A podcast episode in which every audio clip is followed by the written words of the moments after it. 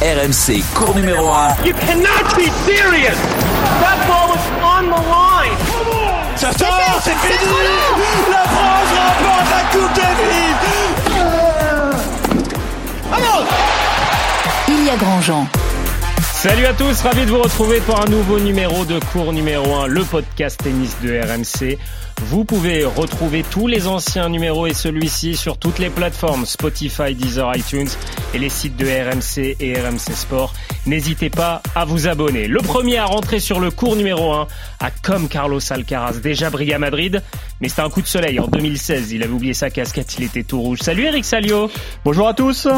Le deuxième à entrer sur le cours numéro 1 a battu Djokovic, mais il n'a pas eu l'occasion de battre Nadal dans le même tournoi, mais c'est déjà 50% du chemin. Salut Flo Serra. Salut à tous. Tu te souviens qui t'avait perdu après Novak Djokovic? Euh, Oui, huitième de finale contre Obredo. Bravo, bravo. ah oui, je m'en souviens bien parce que c'était pour, euh, pour, aller, c'était pour aller en quart. Donc, euh... et, oui. et Madrid, en tout cas, son tournoi passionnant, ses matchs marathons, ses programmations parfois incompréhensibles et ses enseignements. Le tout à 15 jours du début de Roland Garros. Son prince qui a tout pour devenir futur roi. Carlos Primero à Madrid. Alcaraz, le phénomène qui en six mois a bousculé la hiérarchie du tennis. Et si dans un mois il soulevait le trophée de la Coupe des Mousquetaires porte d'Auteuil. Oh, he's got it! What a way to win it! A massive day in the young career of Carlos Alcaraz.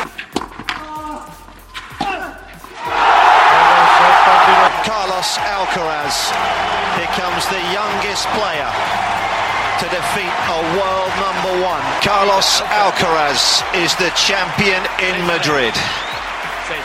The 19 year old caps off the perfect week with a third top four win here in the Spanish capital.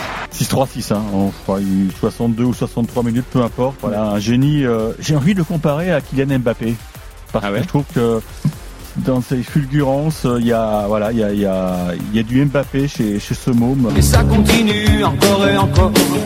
C'est que le début, d'accord, d'accord. Eric, tu gardes cette comparaison mais, Kylian Mbappé Mais bien sûr, et j'ajouterais que il y a aussi l'intelligence du, du, du gamin, il y a son ambition, il y a donc ses fulgurances, il y a son amour du jeu. Donc je trouve qu'il y a, il y a plein de comparaisons, il y a plein de, ouais, je, ça m'est venu comme ça, c'est, c'est un trait de génie. Dis ça parce qu'il s'est fait, euh, tu, tu, dis c'est parce qu'il s'est fait strapper, euh, il s'est fait strapper la cheville surtout, tu dis. Ah, la modestie comme les de Carlos Alcaraz n'est pas celle d'Eric Salio en tout cas, en tout cas messieurs. Nadal, Djokovic, Zverev, les 1, 3 et 4 mondiaux sont tombés sous les coups de Carlos Alcaraz. 19 ans depuis le 5 mai, il remporte son deuxième Masters 1000. Mais cette fois, Flo, c'est autre chose. Parce qu'à Miami, le plateau n'était pas très dense. Euh, il n'y avait pas les meilleurs joueurs du monde. Cette fois, Carlos Alcaraz, chez lui en Espagne, vraiment a mis tout le monde d'accord avec les meilleurs joueurs du monde qu'il a battu. Non, mais c'est certain qu'il a mis tout le monde d'accord. Après, sur dur, il fait un bon Indian Wells. Il y a ce match super contre Rafa dans des conditions avec le vent. Bon, c'est particulier. Euh, il y a fallu un petit peu de temps, Monte Carlo, mais on l'a dit, ça vient très vite. Hein. Miami, Monte Carlo, peu de préparation sur terre. Il perd ce, euh, ce, ce match contre Corda. Bon, on s'est dit, Laissons-lui le temps de, de retrouver l'ocre et puis euh, ça devrait aller mieux. Et puis il a tout de suite confirmé en arrivant en Espagne le premier Barcelone et puis là oui Madrid. Là il a, il, il, a, il a, il a vraiment très très très très bien joué. Moi j'ai eu la chance de commenter son match contre contre Djokovic. C'était c'était vraiment énorme. Donc euh, oui oui il met tout le monde d'accord. Et puis Djokovic est en train de revenir à son meilleur niveau. Rafa on voit qu'il y a encore du boulot surtout côté coup droit, mais euh, il a mis tout le monde d'accord et puis il enchaîne surtout. On va débriefer hein, ce tournoi de, de Madrid. On va faire un point aussi ensemble sur l'état de Djokovic et de Nadal.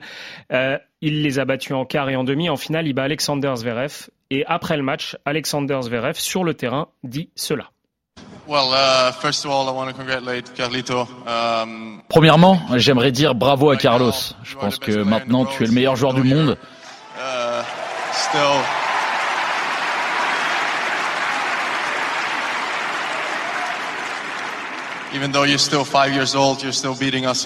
Même si tu n'as que 5 ans, c'est spectaculaire pour le tennis d'avoir une superstar comme toi. Voilà, même si tu as 5 ans, le petit trait du monde Alexander Zverev. Eric, le meilleur joueur du monde, d'accord? Non, non, j'aime pas trop euh, ce genre de, de, spéculation. En tout cas, je trouve que Zverev est très bon dans les, les discours d'après-match. Il est aussi très bon dans les, les conférences d'après-match. Bon, sur le terrain, il a été catastrophique. oui, mais mais il y a des raisons à cela. Et, demi, quand et là, on peut attaquer le dossier Madrid. On y va ah, Non, après. après. non, parce que là, tu vois, j'en peux plus. Je te sens énervé sur les, programmations. On va arriver, mais on reste sur Carlos alors, oui, On reste sur Carlos. Moi, c'est une semaine qui est chargée de symboles parce que moi, ce qui m'a frappé, c'est que la balle de match contre Rafa, c'est ce fameux coup droit banana, tu sais, qui avec cette trajectoire rentrante qu'on a l'habitude de voir chez chez Rafa. Bon là, côté coup droit, c'était euh, c'était impressionnant. Quoi. Tout de suite, je me suis dit, mais c'est Rafa, c'est Rafa, c'est Rafa qu'on réincarné. Euh, il... Sauf que le coup droit d'avant de Rafa, normalement, il doit pas le revoir, euh, Alcaraz. Absolument, absolument, mais on en parlera plus tard. Euh, le match contre Djokovic, il est énorme parce que il se regarde les yeux dans les yeux et, et avec l'apport du public des, des 10-12 000 spectateurs, c'est vrai que bah, euh, il n'est pas tout seul sur le cours Alcaraz. Euh, il arrive à, à, faire craquer le, le Serbe. Non, c'est fantastique. Seul Nalbandian euh, était parvenu à battre. Euh, c'était d'ailleurs à Madrid, mais en indoor le 1. Enfin Nadal puis Djokovic. Et c'est le premier Alcaraz à le faire sur terre battue. Sur terre, ça avait jamais. C'est le premier homme à battre fait, donc, Nadal et Djoko sur terre. Et tu sens que tu sens qu'il a.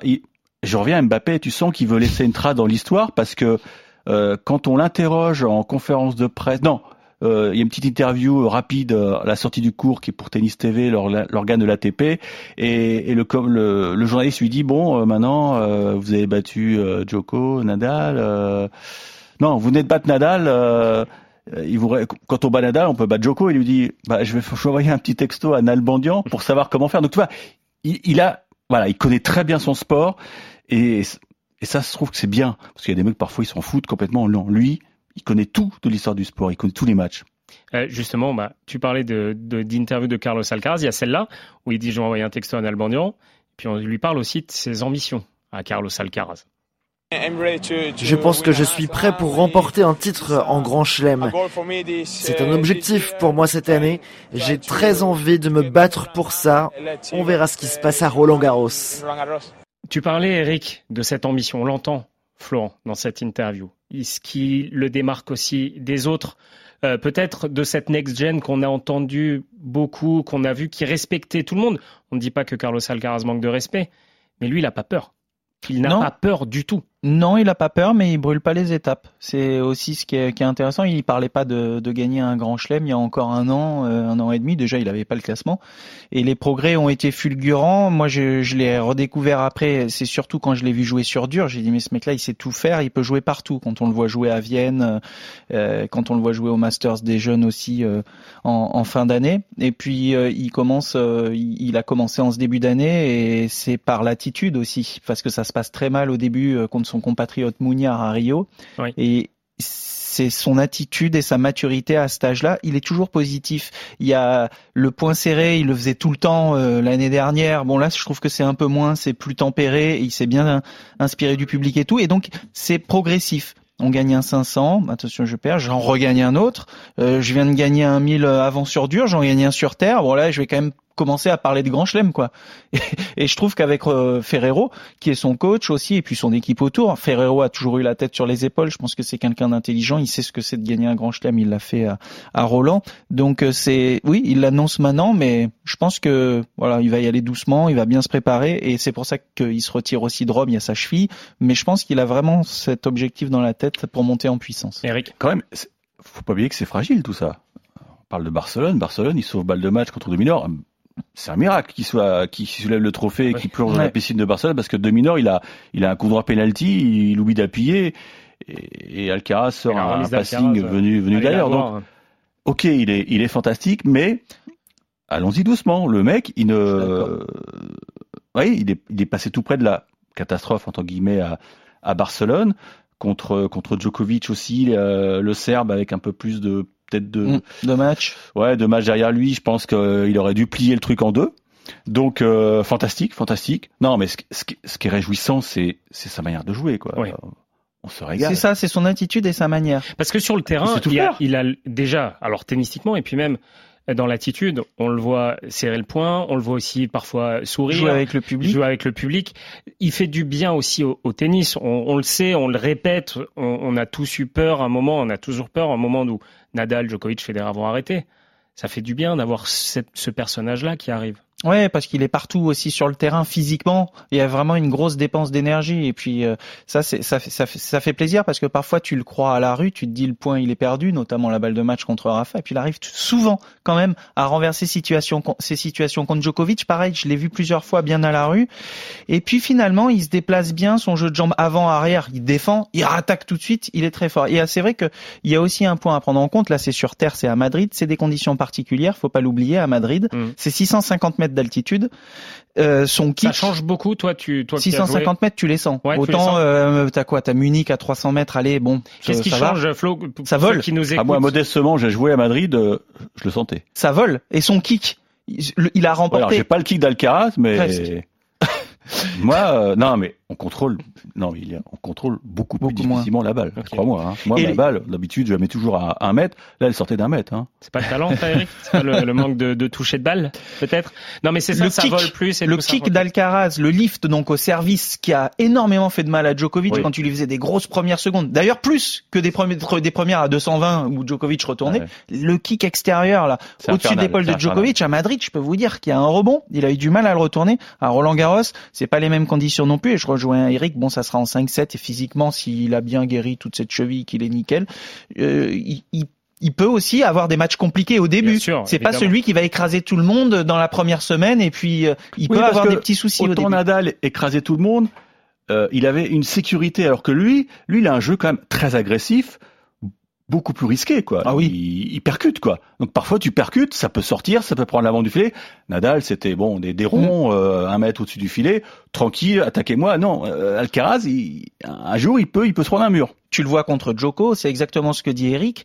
Son premier coup après son service, il y a énormément de fautes. Il est à plus de 50 fautes directes sur le match quand même, et pour euh, presque pour presque autant de coups gagnants. Donc un tout petit peu plus de fautes directes. Mais c'est ce qui est spectaculaire aussi, c'est qu'à un moment donné, tu, tu lui dis temporise un peu quand même. Il a réussi à le faire sur des moments clés, mais c'est son jeu qui est comme ça aussi. Et c'est vrai que il peut, avec la, pression d'un grand chelem aussi, face à un joueur qui va être bien affûté en face, rater et, euh, se mettre un petit peu en difficulté sur Roland. Je suis d'accord avec vous, messieurs, sauf que Carlos Alcaraz a ça aussi de bluffant, c'est son mental. Euh, et à cet âge-là, même Djokovic, en conférence de presse, a été bluffé. Oui, bien sûr, félicitations à lui. Il a très bien tenu ses nerfs. Pour quelqu'un de son âge, jouer avec une telle maturité et un tel courage, c'est vraiment impressionnant. Il méritait de gagner, j'ai eu beaucoup d'occasions et c'était un match fantastique. Je suis juste déçu car je n'ai pas été capable de capitaliser quand il le fallait, notamment dans le deuxième set et sur mes balles de break. Il l'a fait, alors tout simplement, félicitations à lui. Voilà, messieurs, parce que vous parliez tout à l'heure que oui, il s'en sort bien contre Dominor, oui, il s'en sort bien contre euh, Novak Djokovic et tout ça. Mais il s'en sort, c'est aussi la marque des champions. Ah, mais bien sûr, ça va pas lui enlever. Non, mais je pense qu'il dégage déjà euh, une peur quand vous êtes en face vous savez que vous avez affaire à un, mec qui ne lâche rien, donc euh, au moment de, porter les stockades, vous réfléchissez un peu plus et, vous manquez le, coup qui tue. Ça a été le cas avec Rafa euh, sur la sur la balle de match où il a il a deux occasions pour finir hein, et, la volée qui, qui amène le passing, elle est totalement foirée. Et de Minor, on se met dans sa tête, il s'est dit oh là là, mais j'ai une balle et il a tremblé et, mm. il a fait une fausse queue comme, on dit au billard. Donc euh, hein, il, inspire déjà de la peur. C'est ça qui est, qui est extraordinaire à cet âge. Et on va avoir envie de le voir à jouer à Roland Garros aussi. On imagine que les gens vont chercher dans la programmation où joue Carlos Alcaraz. Il va être sixième lundi. Ça va être l'attraction de Roland Garros, Flo. Ah oui, oui, non, c'est certain que les gens vont, vont venir, mais bon, comme ils, ils ne vont pas oublier euh, Rafa et, ah, Djokovic quand même, c'est certain. C'est sûrement la, la troisième personne que les gens ont le plus envie de voir. Bah, en, bah, en, ce moment, on fait, on fait que parler de lui. Donc euh, oui, mais peut-être si Karios avait fait le déplacement, euh, mais non, je, je, je, parlais, je pensais à lui parce que il a eu cette insouciance. Kyrgios l'a eu quand il bat euh, Federer, vous vous souvenez à Wim il termine sur euh, il termine sur euh, non il bat Nadal, euh, Nadal, pardon pas, au cinquième en terminant il bat Federer à Madrid d'ailleurs. Ouais en terminant sur service gagnant, euh, coup gagnant, comme ça, avec cette insouciance-là. Euh, mais mais il l'a aussi Alcaraz et c'est pour ça il n'a pas réfléchi, il n'a pas eu peur, il n'a pas été timide et il est allé la chercher un, un, petit peu cette victoire contre Joko aussi et puis contre Rafa d'ailleurs avec cette, cette, insouciance. Mais oui, oui les gens, c'est sûr que tout le monde va vouloir le voir. On va voir comment il va gérer ça. Mais là, j'ai franchement, je, suis pas inquiet. Qu'il soit sur le 14 cette année. Non, non, pas sûr qu'il revoie les petits cours euh, cette saison. Peut-être sur le premier tour, peut-être le, le cours Simone Mathieu, mais mais c'est sûr Carlos Alcaraz, en tout cas, a gagné ses sept derniers matchs sur les sept derniers top 10 qu'il a affrontés. Il est à 28-3 cette saison. Messieurs, qui, qui a battu Carlos Alcaraz? Vous en avez déjà un peu parlé cette saison. Les trois hommes qui ont battu Carlos Alcaraz. Ou le eh quiz? ben, En Australie, c'est... Ah. 6 au 5 là. Ah, j'ai un trou. Oui. Non, mais j'ai, oui, Berrettini. Berrettini. Mais euh, Corda, Corda, je l'ai dit. Corda. Euh, et, et, puis, euh, et, puis, là, il gagne Barcelone, et, Madrid, et puis Nadal à, à Indian Wells. Ouais. Indian Wells. Et Bravo, invaincu en finale aussi. Et invaincu Le mec ne sait pas ce que c'est que de brandir l'assiette du finaliste. Ça, c'est impressionnant aussi. Et une chose avant de parler de Novak Djokovic et de Rafael Nadal, je crois, si je me trompe pas, qu'il a jamais joué sur le cours Philippe Chatrier en match, Carlos Alcaraz. Non, jamais, non. Est-ce que ça, toi, Flo, qui connais Roland Garros, il est vraiment particulier ce cours? Il est certains bien plus particulier que le Langlaine ou que certains cours aussi. Pourquoi? Parce qu'il y a beaucoup de recul. Mais euh, moi, je pense qu'il va quand même bien. Ça ressemble un peu à la Cara quand même, hein, le central de la Cara. Ça ah, va pas changer grand chose. Ouais. La Cara. Il y a plus, il y a, il y a, il y a encore plus, de recul, donc c'est le danger. Moi, je, je, je vous mets mon billet qui va arriver à Paris, genre le mardi, le mercredi, pour justement s'acclimater au, oui, il va le demander. au, Châtrier. Euh, je vous demande un oui et un non, hmm. rien de plus, parce qu'on va parler des autres après. Est-ce que c'est le favori numéro un de Roland Garros aujourd'hui? Florent Serra Non. Non. Eric non, plus. Très bien. Je me demande qui ça va être. On va continuer sur de, de débriefer euh, le tournoi Madrid. Carlos Alcaraz, donc, on a dit beaucoup de choses sur lui, mais on approche de Roland Garros. Et il y a deux hommes dont forcément on a envie de parler. Tout d'abord Novak Djokovic. Euh, Novak Djokovic, on le sait, son début de saison a été marqué par ses absences dans les tournois car il ne voulait pas, il ne s'est pas fait vacciner. Maintenant il revient petit à petit. Euh, il a joué Belgrade, il a joué Monte Carlo. Euh, c'était poussif. Comment vous l'avez trouvé à Madrid, messieurs Eric Bing, bing. Non, c'est bien, non, c'est bien. Je pense qu'il il avait besoin de se rassurer parce qu'il a eu un début de tournoi un peu bizarre puisqu'il joue Gaël Monfils. Bon, après coup, on, s'aperçoit que Gaël ne joue, ne joue, pas Rome, donc on se dit il a joué un Gaël Monfils diminué. Et effectivement, quand on a vu le match, euh, on avait bien vu que la Monf n'était pas à son top. Ensuite, il a un forfait derrière, donc il avait besoin de, de repères. Je pense qu'il les a trouvés, mais on l'a bien entendu dans sa conf. Il envoie tous les compliments, mais on aurait pu couper. Enfin, je pense que le message subliminal, c'est mais on va se revoir, on va se revoir très vite et j'ai très envie de te revoir à Paris. Il monte en puissance, euh, Flo, on le sait, pour ces joueurs de cette trempe-là. Autant Carlos Alcaraz, il veut tout jouer, tout gagner. Novak Djokovic, Rafael Nadal, ils vont pas se priver de Master 1000, mais eux, l'objectif, c'est d'être prêt à Roland Garros. Non, mais c'est clair. Euh, Rafa, hein, on a eu la chance d'avoir Benito la semaine dernière, nous disait faut surveiller aussi son pied. Donc, en fait, Rafa, l'objectif numéro un, c'est d'être bien physiquement, à 100%. On, on... parlera de Rafa après. Euh, je te parlais de, de Novak Djokovic ah. là, sur, euh, sur, euh, sur le tournoi de Madrid. Moi, je l'ai senti mieux parce qu'à Belgrade, on a encore vu des petites erreurs de, de, de, centrage. Parfois, vous savez, Djokovic peut faire quelques bois, être un peu loin. Là, j'ai vu peu d'erreurs quand même de, de centrage de balle. Je l'ai toujours vu bien à, à, la balle. Il a bien retourné sur des grosses premières. Il a beaucoup été gêné sur le kick d'Alcaraz. Je trouve que dans les déplacements, il peut encore mieux faire. Je pense qu'il sera plus aidé à Roland Garros que, encore une fois, par les conditions rapides comme ça contre un cogneur comme Alcaraz, ça va, il va encore mieux défendre. C'est encore la petite, euh, la petite, euh, le petit point où il peut s'améliorer là, c'est sur cette défense. Mais moi, dans les frappes, je l'ai vraiment trouvé bien. Et en plus, il a bien servi euh, contre Alcaraz.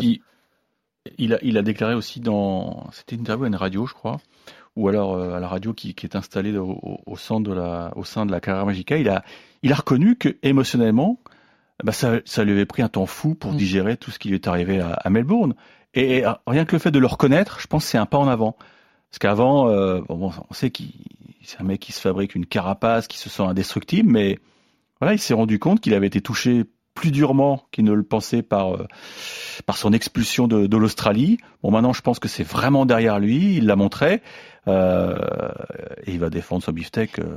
Et puis Novak Djokovic, dans sa carrière, il a rarement été éloigné aussi longtemps des cours. Il a rarement, comme euh, Nadal ou Federer récemment, été blessé sur le long terme. Donc il ne connaît pas ce manque de rythme aussi. Mmh, et, et, ça, Flo, toi tu peux témoigner. Quand tu as une longue blessure, le tennis y revient, mais la sensation de match, le fait de matcher, de, de gagner, de savoir gagner, même quand on s'appelle Novak Djokovic, c'est pas évident. Et puis, exactement, je suis tout à fait d'accord avec vous. Quand vous êtes absent longtemps des terrains, déjà physiquement, il faut encore plus de temps pour revenir. Quand vous avez fait une coupure, il faut plus de temps pour être bien. Et puis en match, c'est encore, il faut autant de temps que la blessure hein, physiquement pour euh, pour reprendre. Vous avez été absent trois mois, vous pouvez recompter au moment où vous reprenez, c'est trois mois euh, pour être bien physiquement. Hein.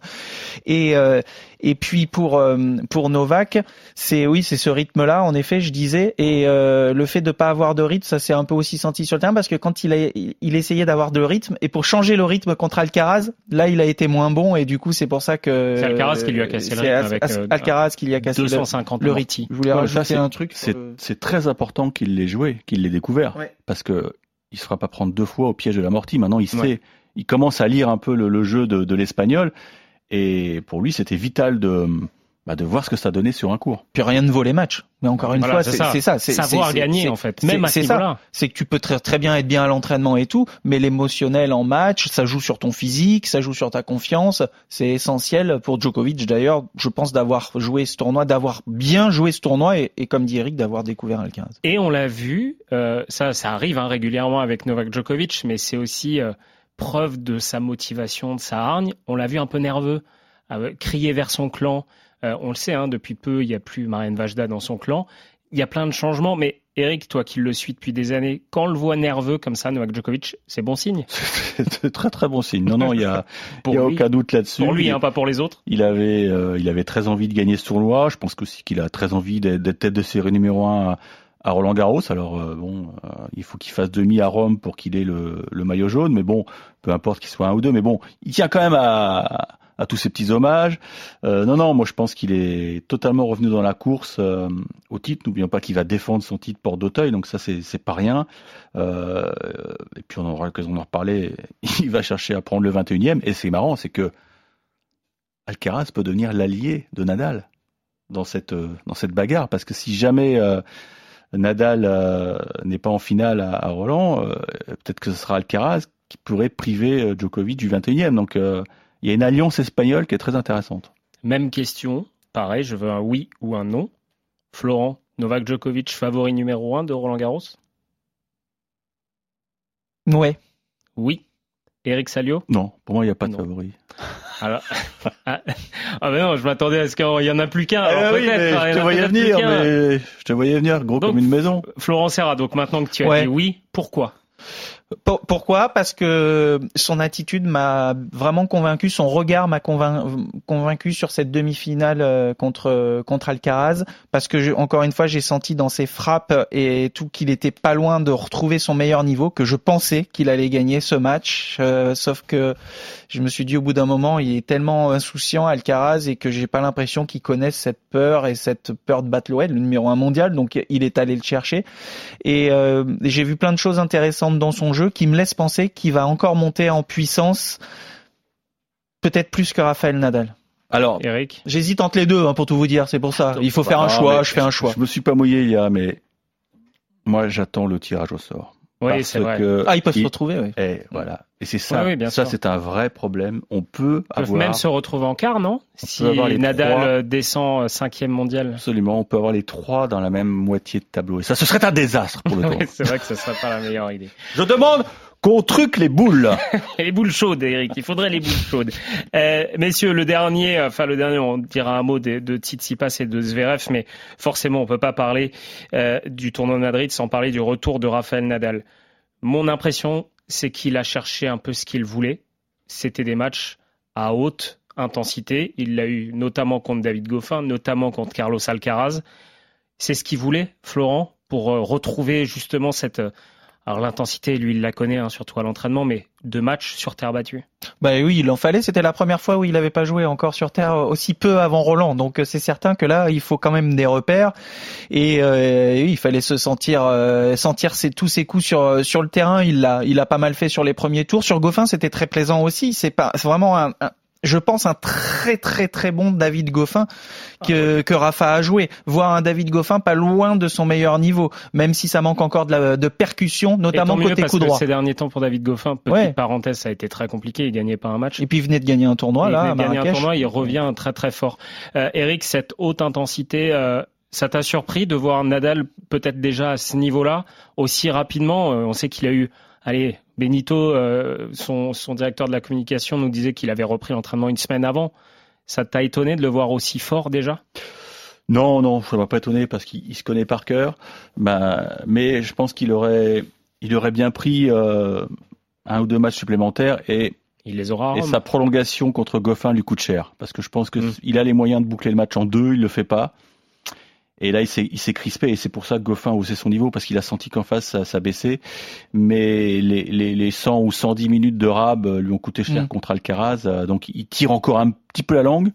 Mais, mais je pense qu'au fond de lui, d'ailleurs, ça n'a pas traîné. Il, était, il a pris l'avion le lendemain et hier, à, donc on est là, on est lundi quand on dit et dimanche, il s'est fait deux sessions euh, au Foro Italico. Il a, il a réservé deux créneaux. Penito a appelé deux créneaux pour Rafa, un avec le coach, un avec un sparring. Donc voilà. Oui, ce que tu veux. Le 4, comme d'habitude. Oui, pas de problème. Donc voilà. Euh, il sait comment faire. Euh, et Flo, tu nous parlais tout à l'heure que Benito nous parlait de son pied. Oui. Ça va être la clé pour euh, Benito, je le précise, Benito Pérez, son, directeur de la communication qu'on a reçu. Vous pouvez retrouver d'ailleurs l'épisode de cours numéro 1 sur ce sujet-là. Euh, Florence, son pied, ça va être la clé comme je le disais, ça va être euh, oui, ça va être le physique, son son son petit cheval de bataille sur le plan sur lequel il va vraiment falloir faire attention. S'il se sent bien physiquement, il va il va y aller. C'est vrai que ça vient un peu tôt, peut-être ces deux heures euh, contre Goffin, c'est 2h28 je crois contre Goffin et puis aussi ce match contre contre Alcaraz qui dure. C'est c'est peut-être un petit peu tôt dans sa préparation, mais euh, oui, oui, si physiquement il est bien, je pense qu'il va monter en puissance. Euh. J'ai J'arrive pas à t'inquiéter pour lui, moi. Enfin, je sais pas, moi un petit peu. J'ai peur. 3h10 hein, contre Goffin. J'étais en train de chercher. Ah, c'est 3h, ouais. 3h10 contre Goffin et 2h30 contre Alcaraz. Ouais, 2h28 contre, ouais, c'est ça. 2h28 contre Alcaraz. Bien vu. Merci. J'ai peur que, je sais pas, j'ai peur qu'il ait un petit coup comme quand Djokovic l'a battu, vous savez, en demi-finale. Euh et qu'il a eu le pied qu'il a titillé et que ça a été compliqué après. Ah, je sais pas. Il le dit, c'est une vieille carrosserie. Hein. Elle s'entretient bien, mais. attends, t'es inquiet ou t'es pas inquiet? Je suis inquiet pour Rafa ah. physiquement sur l'enchaînement euh, de, de, gros matchs à Roland. Je suis un peu plus inquiet pour Rafa que pour Djokovic. C'est pour ça que. Il y en a un qui est pas inquiet, messieurs, pour euh, Rafael Nadal. C'est Arnaud Clément. Franchement, s'il gagne cette année, je, je, peux pas dire que je serais bluffé. Vu le début de saison qu'il a fait, la seule, vraiment la seule, euh, la, il nous a tellement, pour moi, il m'aura, il m'aura tellement plus bluffé par son début d'année que s'il gagne, euh, que s'il gagne Roland. Mais euh, là, on l'a, enfin, on l'a vu taper. Hein, il y a déjà quelques jours, il tapait quasiment à fond. Hein, euh, ses coups droits, ses revers. C'était dans le Super Moscato Show le 3 mai dernier. Arnaud Clément, directeur du tournoi Dex, qu'on a reçu aussi ici dans cours numéro 1. Euh, en fait, c'est juste qu'avec Raphaël Nadal, on a beau faire dire ce qu'on veut. On l'a vu à Melbourne, il le dit, Arnaud Clément. Et Eric, tu dis que bon, tu serais, toi, t'es inquiet ou pas? Mais non, moi, je suis pas inquiet du tout. Hein. C'est le maître des lieux dès qu'il va euh, franchir l'odeur. Il, il, va monter les escaliers, qui va arriver sur son cours. Euh, voilà, il, il, va se sentir indestructible. Mais euh, faut qu'il fasse tout bien, quoi. Ça commence par cette semaine à Rome, ensuite sa préparation à Paris. Il a, pas le droit à l'erreur parce que le, compte à rebours est enclenché. Euh, et, et employé un terme qui va pas d'actualité, mais enfin, bah, la, grenade, elle peut lui exploser la gueule. Hein, effectivement, s'il si, fait une bêtise. Euh, il a, il a pas de marge de manœuvre, mais je pense qu'il est super bien entouré. Euh... Et puis il se connaît par cœur. Voilà, il se connaît par cœur. Florent, est-ce qu'il y a un joueur qui se connaît mieux lui-même que Rafael Nadal sur le circuit? Bon, Joko. Ouais, c'est ce que j'allais vous dire. Mais merci, il y en a plein qui, il y en a plein qui font des, ouais, il y en a, mais il y en a plein qui se connaissent bien. Faire attention à ce que tu manges. Regarde Murray, il a pris une intoxication alimentaire, ça coûte cher. Ouais, non, mais tu vois, tous les détails comptent, c'est ça ah. qui est dingue. Titi, oui, Titi Pass se connaît très bien aussi. À 15 jours du hein. tournoi, c'est c'est sûr que ça prend une autre une autre dimension. Euh, tu disais tout à l'heure, Florent, c'est le coup droit peut-être de Rafael Nadal qui mais c'est souvent comme ça. Hein. Quand il manque de jeu, c'est son facteur X, la valeur, c'est le coup droit. Il a essayé, hein, il l'avait la tactique contre Alcaraz. Il cherchait à le fixer côté revers avec sa patte de, de gaucher, ça rebondissait quand même pas trop mal. Mais euh, quand il fallait envoyer de l'autre côté, plus à plat, celle qu'il fallait accélérer derrière, celle qui sait accélérer ou qui sait te prendre dans le contre-pied aussi en banane, qui euh, qui va le long de la ligne là, qui est énorme. Il l'a pas encore. Il a contre Goffin aussi, je trouve, était beaucoup sur l'arrière et son coup droit tombait assez court. Et même s'il y a du rebond à Madrid, euh, Alcaraz et Goffin même ont pu prendre assez tôt parce qu'il a eu des balles de match, Goffin aussi. Et il a moins gêné ses joueurs avec ce coup-là. Je l'ai trouvé plus à l'aise avec son côté revers où il frappait plus naturellement et plus fort, mais il est en train de le chercher aussi. Euh, la même question. Alors Florent, toi, t'as plus le droit de répondre non. parce que tu as déjà dit oui pour Novak Djokovic. Je me tourne vers Eric Salio. Raphaël Nadal, Favori numéro 1 de Roland Garros? Ah non, moi je les mets sur la même ligne, voilà. Comme ça, mais ça c'est trop facile, Eric. Bah, ce matin, j'ai fait, fait les paris RMC. Si vous voulez gagner de l'argent, vous mettez Richard Gasquet. deux tickets sur Alcaraz bah, Eric, est dans les paris RMC là. Et, et vous êtes sûr de gagner de l'argent si l'un des deux va au bout, un truc comme ça. Donc il y en a, il y en a deux qui sont à plus de 3 contre 1. Eric, Eric, mouille-toi. Mais non, mais ça, me donner un ça veut dire quoi, favori? Ça veut dire quoi? Bah, celui que tu vois gagner Roland Garros bah, cette année. Je te dirais ça déjà au moment du tirage au sort. à 21h. Euh, le... Je te dirais ça au moment du tirage au sort. Il parce que là, ce Joko, euh, il est en travers l'Australie. Vous croyez quoi? Il a un grand bon, Nadal est favori pour les bookmakers, mais Alcaraz est à 3 et Djokovic à 3,50. Donc si ah vous êtes joueur, vous mettez Alcaraz et Djokovic, vous mettez 1000 sur chaque. Ah oui. Et si l'un des deux gagne, bah vous gagnez de l'argent. Et oui, Eric, 1000, 1000 euros chacun. Tu lâcher 2000 euros sur un pari, évidemment, Eric. N'importe quoi.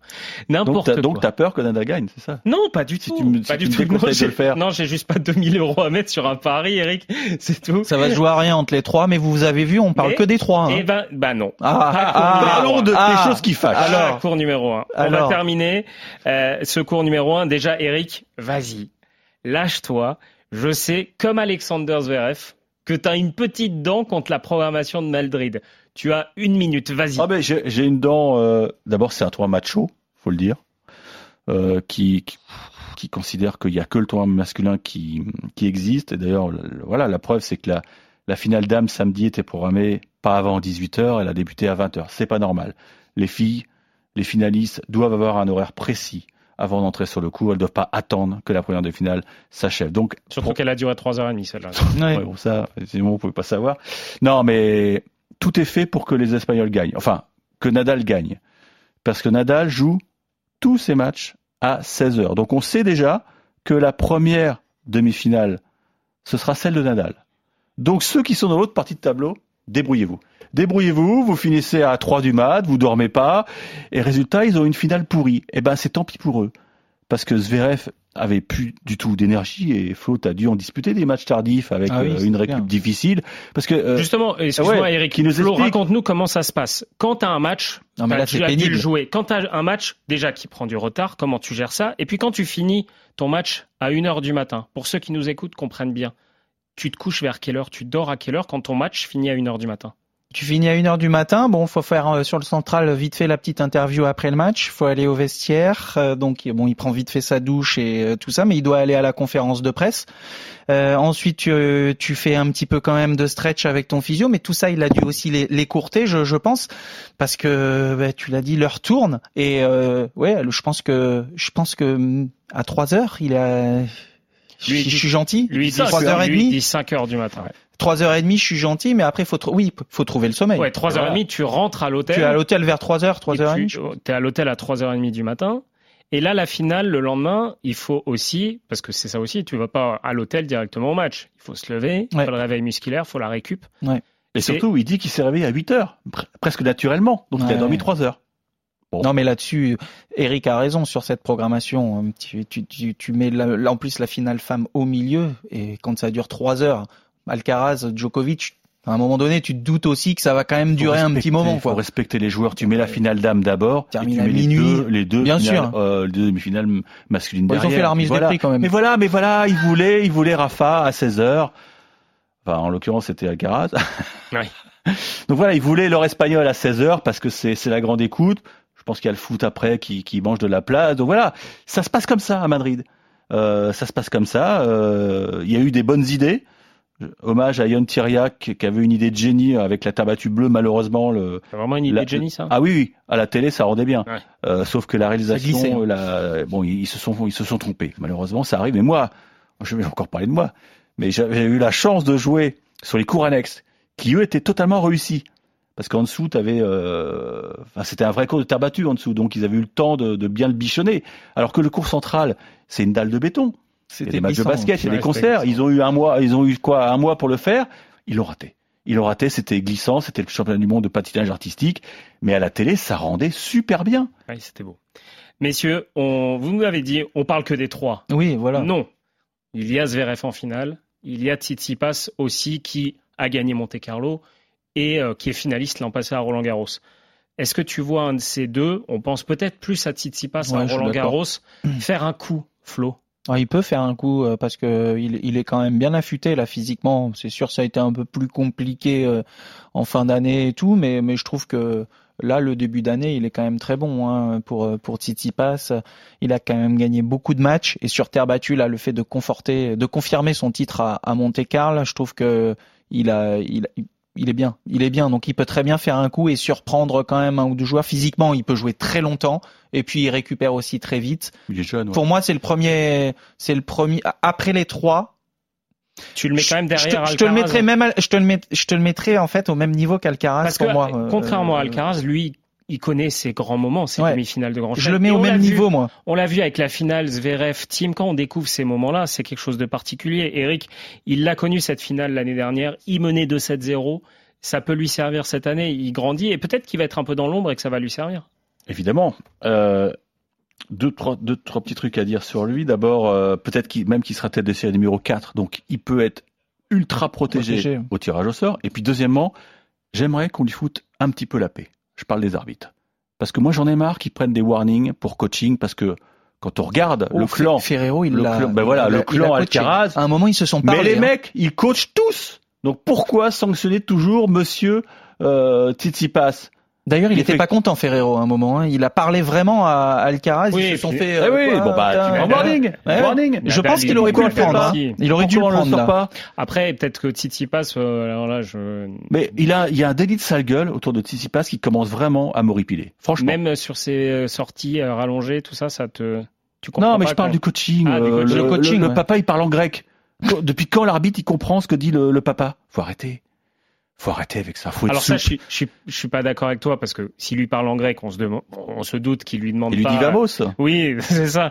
Euh, on se doute qu'il le coach. Mais là où je te rejoins, c'est qu'ils le font tous. Bah voilà. Oui, voilà. Flo, toi, t'es joueur. Tu, est-ce que ton coach, c'est bon, tu risques plus rien maintenant? Non, non, mais, bien sûr. Et puis même nous, on est en demande. Dis-moi un petit truc. Euh, vas-y, sûr, qu'est-ce c'est que t'en normal. penses? Est-ce que même toi, tu poses la question à un moment donné. Je vais plus euh, sur le coup droit à ce moment-là. Qu'est-ce que t'en penses? Bien sûr. Tu vois, mais c'est- ça doit être, euh, ça doit être bref, discret, succinct. Mais mais bon, euh, bien sûr qu'on est en demande de ça aussi de temps en temps. C'est pas tout le match. Mais bon, euh, voilà, ça se fait, ça se fait, c'est monnaie courante. euh. Ou alors faut, euh, bah, faut instaurer le, coaching comme comme l'ont fait les filles à une époque, coaching au chambon de côté ou, ou un coaching par set. Mais bon, moi, moi, j'aime pas trop. Ouais, moi non Donc, plus. Je euh, préfère comme c'est fait là. Hein, au moins, c'est vivant. Faites-le discrètement. Patrick le tennis, Moratoglou le faisait aussi, bien vivant. sûr. Tout, le- il l'a dit, Patrick, quand il s'est fait sanctionner à, à Tout le monde le fait, tous les coachs le font. Bah oui, on le sait. Fermons les yeux, c'est ridicule, ça, ça, ça Bah, il y a toujours, ambiance hein, délétère sur le cours. Et Titi Pass, il commence vraiment à en avoir ras le bol et je me mets à sa place. Un peu de souplesse, quoi.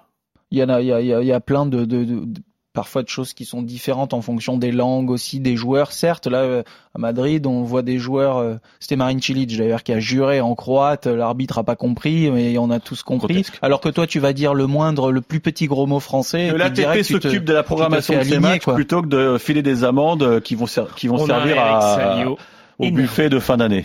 énervé. Mais Ou au voilà. banquet de bah, fin d'année. Mais que Titi passe, moi je dirais. Hein. Outsider. hein. Outsiders, voilà, Zverev. Zverev, j'y crois moyen. Trop, trop, trop, trop de problèmes au service, euh, Zverev. Il a encore replongé dans des 3-4 doubles d'affilée. Il a fait 9 ou 10 doubles fautes contre Roger Aliassim. Mieux contre Tsitsipas quand Il a même. Très bien servi contre team. Mais Ouais. c'était beaucoup mieux. Heureusement qu'il passe beaucoup de premières. Parce qu'à un moment donné, il fait plus de secondes. Il a mm. tellement peu confiance en sa seconde, Zverev, qu'il sert à 220 et il sert en première et il a un bon pourcentage de première comme parfois Isner. Mais je trouve que ça risque d'être fragile, moi, au service, notamment sur les secondes à Roland Garros. Parce que là, on est à Madrid, c'est des conditions qui lui conviennent parfaitement. Il a gagné deux fois aussi. Messieurs, voilà pour le cours numéro 1, débrief de ce tournoi de Madrid, le tout à quelques jours, quelques semaines, deux semaines du début de, Roland Garros. Merci Florent Serra. Merci à vous. Merci Eric Salio. Ah, juste un pronostic pour les wildcards là, puisqu'on est à quelques ah heures. Ah, Alors, fais gaffe, on, va pouvoir les récupérer. Hein, donc... Songa, Simon, Pouille, Herbert. Songa et qui? Songa, Simon, Pouille, Herbert pour moi. Herbert. Ouais faut que je fasse un pronom aussi Oh là là. Euh, Tsonga, Tsonga, euh, Pouille, parce qu'il a battu Kachanov. Ouais.